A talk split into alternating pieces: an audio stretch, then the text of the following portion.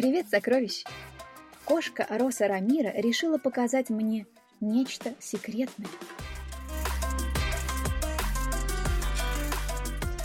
Она долго меня готовила и вот завела в пещеру.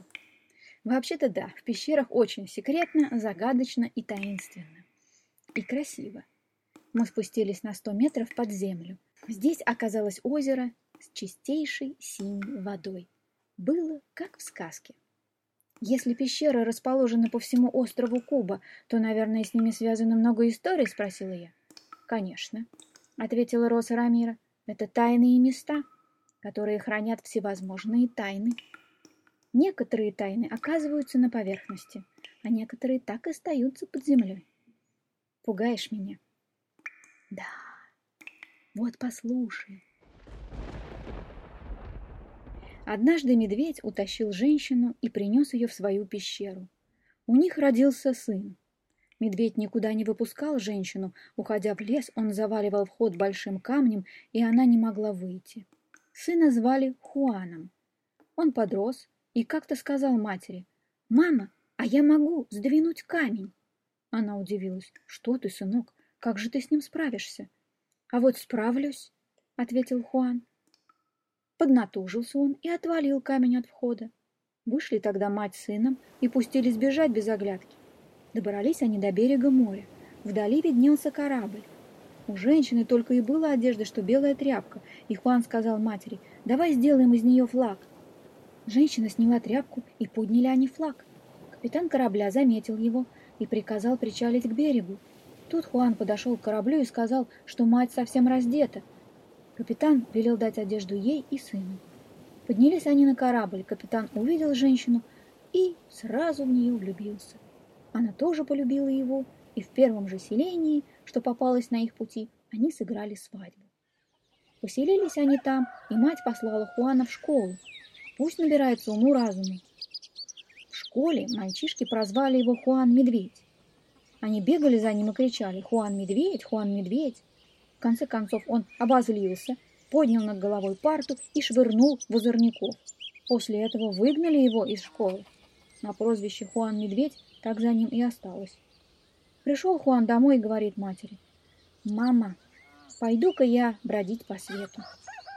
«Хорошо, сынок», — ответила она, — «да хранит тебя Господь».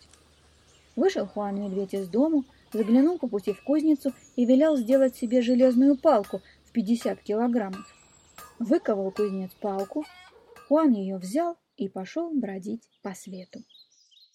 Шел он, шел и видит, человек выравнивает холм. Хуан Медведь спрашивает, как тебя зовут? Человек отвечает, не знаю, как меня зовут. Я буду звать тебя Равняй Холм. Пойдем со мной по свету. Равняй Холм согласился. Пошли они дальше и встретили человека, который соединял звенья цепи. Хуан Медведь спросил, как тебя зовут? Не знаю, ответил человек. Я буду звать тебя Соединяй цепь. Пойдем со мной по свету. Соединяй цепь согласился. Пошли они втроем по свету и встретили человека, который выкорчевывал сосну. «Как тебя зовут?» — спросил Хуан Медведь. «Не знаю. Я буду звать тебя Корчуй Сосны. Пойдем с нами по свету». Корчуй Сосны согласился. Пошли они вчетвером и подошли к горам. Увидели маленькое ранчо, домик из сухих пальмовых листьев. Хуан Медведь решил остановиться здесь. Каждый день один из нас будет готовить обед, а другие отправятся на охоту. Так и решили. Соединяй цепь остался за повара, а трое пошли на охоту. Когда обед был готов, выскочила откуда ни возьмись дикая кошка и сказала «Вот я съем твой обед». Кошка разъярилась, прыгнула на соединяй цепь и старапала его и съела обед. Когда товарищи вернулись, бедняга лежал в постели. Они спросили, что случилось, а он сказал, что болен, но о кошке ни словом не обмолвился. На следующий день он пошел с другими на охоту в горы, а хозяйничать остался корчу и сосной. Как и накануне, прибежала кошка и сказала, вот я съем твой обед. Кошка набросилась на него и тоже сильно исцарапала, а потом съела обед. Вернулись охотники домой и видят, лежит корчу и сосны в постели. Они спросили, что с тобой? Корчу и сосны ответил, я болен а про кошку не гугу. На следующий день за повара остался равняй холм, и когда он готовил обед, снова появилась кошка искусала его, исцарапала и все съела. Вернулся с охоты Хуан Медведь с товарищами. Увидели они, что равняй холм в постели лежит, спрашивают, что с ним? А он заболел. Ну и дела творятся, подумал Хуан и сказал, завтра я сам останусь за повара. На следующий день остался он дома, а товарищи пошли на охоту. Снова появилась кошка и сказала, вот сейчас я съем весь обед. У меня-то ты не съешь, ответил Хуан Медведь. И когда она прыгнула, он замахнулся своей тяжелой палкой в пятьдесят килограмм и отсек ей ухо. Кошка пустилась на утек, а Хуан поднял ухо и спрятал его в карман. Вот вернулись товарищи с охоты, а он им говорит. У кошки текла кровь из раны, пойдем по следу. Они пошли и добрались до подземелья. Здесь след кончался, надо было спускаться вниз. Равняй холм, соединяя цепь и корчу и сосны, испугались. Тогда Хуан Медведь сказал, полезу-ка я. Вот это колокольчик, я его сейчас привяжу. Пока буду звонить, опускайте меня все глубже, а когда подергаю за веревку, тащите наверх. Его обвязали, и начал Хуан спускаться с палкой в руках. Колокольчик все звонил, друзья разматывали веревку, и, наконец, очутился Хуан на дне подземелья. Там он увидел трех девушек, и они спросили, «Как ты сюда попал?» «Да вот, спустился и все», — ответил Хуан. Тогда девушки сказали, «Нас похитил великан. Скоро он придет, и тебе нужно будет с ним драться. Тут есть два меча, новый и ржавый. Так ты возьми ржавый, ударишь один раз, и великану конец». В это время появился великан и закричал, «Э, да тут человечиной пахнет!» А Хуан Медведь ответил, «Человечина — это я. Ну-ка посмотрим, кто кого». «Ну что ж», — сказал великан, — «выбирай себе меч». «Я возьму ржавый», — промолвил Хуан. Взял меч, и они начали бой. Хуан-медведь одним ударом уложил великана. Вот лежит великан на земле, мертвый. Смотрит на него Хуан и видит, нет у великана одного уха. Да ведь это ухо у меня в кармане. Вот кем, оказывается, была та кошка.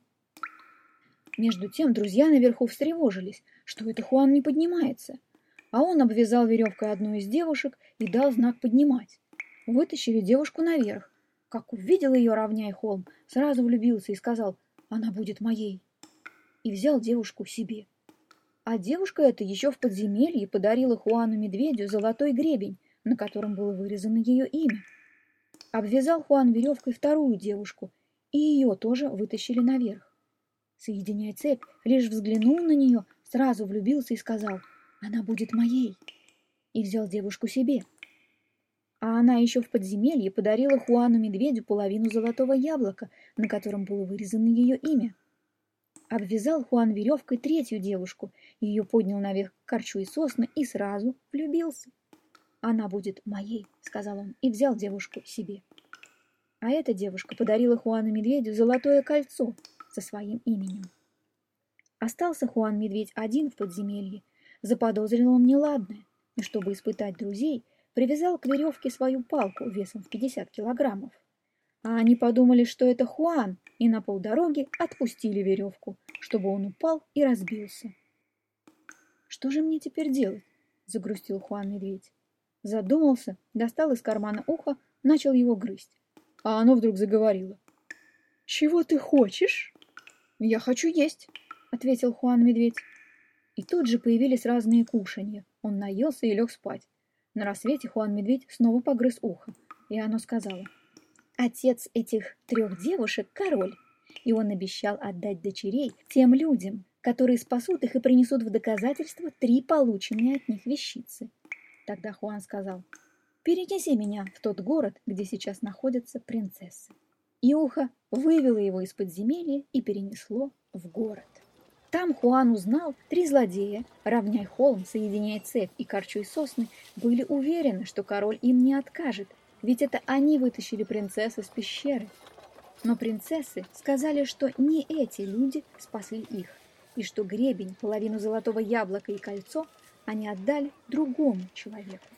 Три дня, которые дал король, чтобы нашелся спаситель принцесс, прошли. Король подумал и поставил новое условие. Кто хочет жениться на принцессах, должен допрыгнуть на коне до балкона. Весь город переполошился, каждому хотелось попробовать. Хуан куснул ухо. «Что тебе угодно?» – спросила она. «Подай мне вороного скакуна и одень меня во все черное». Так и вышло. Въехал Хуан в черных одеждах в город. Дивился народ, какой красивый вороной конь, какие красивые одежды на всаднике. Хуан вздыбил коня, конь подпрыгнул и пролетел мимо балкона с принцессами. Первая принцесса узнала Хуана и крикнула «Это тот, которому я отдала гребень!» Но Хуан сразу после испытания исчез. На следующий день снова Хуан куснул ухо. «Что угодно?» – спросила она. «Подай мне белого коня и одень меня в белые одежды». Так и вышло.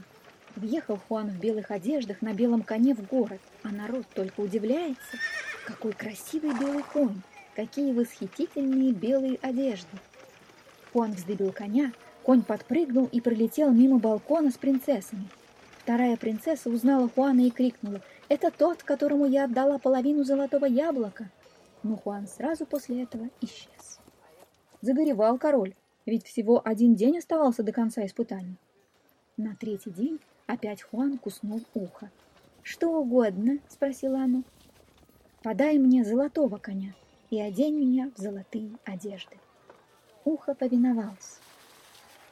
В городе уже собралась толпа зевак. Все расступились перед появлением всадника в золотых одеждах на золотом коне. Всадник пришпорил коня, и тот подпрыгнул до балкона принцесс. Младшая принцесса увидела Хуана, узнала и крикнула «Это тот, кому я подарила кольцо!» Но Хуан снова исчез. Король объявил, что ждет трех всадников, черного, белого и золотого, в своем дворце. Равняй холм, соединяя цепь и корчу и сосны, решили обманом жениться на принцессах. Нарядились они в черные, белые и золотые одежды, покрасили своих коней в черного, белого и золотого и отправились во дворец. Принцессы снова сказали, что это не те, кому они дали гребень, половину золотого яблока и золотое кольцо. Король попросил равняй холм, соединяя цепь и корчу и сосны, предъявить доказательства, но они ничего не смогли показать и были изгнаны с позором. Хуан же в это время куснул ухо и попросил перенести его во дворец. Он оказался перед королем и принцессами. «Кто ты такой?» – спросил король.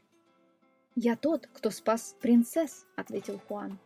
«Ты обычный парень без гроша за душой?» — снова спросил король. «Это не он», — сказала старшая принцесса. «Мой спаситель — красавец на вороном коне». «Это не он», — сказала вторая принцесса. «Мой спаситель — красавец на белом коне». А младшая принцесса посмотрела на Хуана и говорит. «Это тот человек, который меня спас». «А доказательства у него есть?» — настаивал король. Тогда Хуан вывернул карман и достал гребень, половину золотого яблока и кольцо, которое он сразу надел на палец младшей принцессе. Тут, конечно, старшие принцессы заохали и заахали, но было уже поздно. Вот и вся сказка. Путешествие Хуана закончилось большой королевской свадьбой. «А твое путешествие чем закончится?» – спросила меня Роса Рамира. «Думаю, что сезоном кубинских сказок», — ответила я. «А ты знаешь, куда я отведу тебя в следующий раз?» «Нет, но ты не говори пока. Давай сохраним тайну до следующего выпуска. А сейчас давай выбираться из пещеры». Мы вышли из пещеры, светило солнышко, пели птички, и мы отправились дальше. Пойдем с нами? Подписывайся на подкаст Наны и узнаешь, куда мы держим путь. Пока! До следующей сказки.